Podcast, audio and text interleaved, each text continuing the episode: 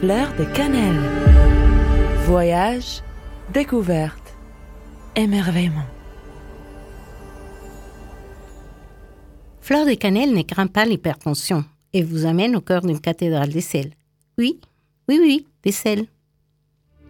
Fleur de cannelle. Voyage, découverte, émerveillement.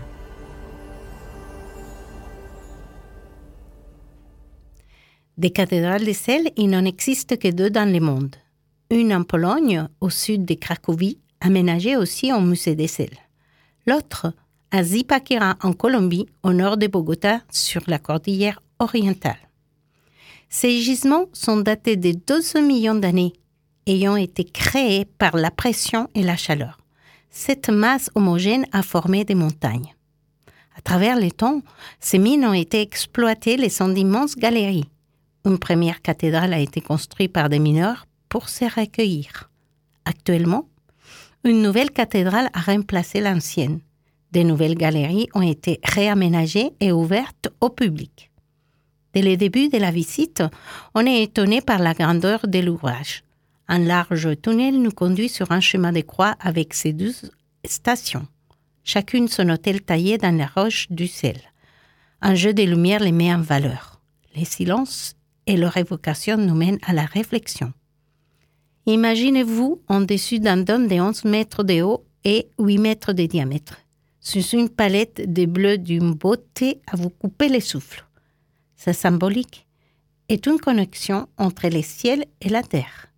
Nous nous sentons aussi petits qu'une fourmi à la vue d'un tel chef d'œuvre. Puis, de larges escaliers nous invitent à descendre pour nous retrouver devant la cathédrale. Sa nef centrale est dominée par une croix sculptée de 22 mètres de haut. Quelle immensité et quel spectacle merveilleux s'offre à nous!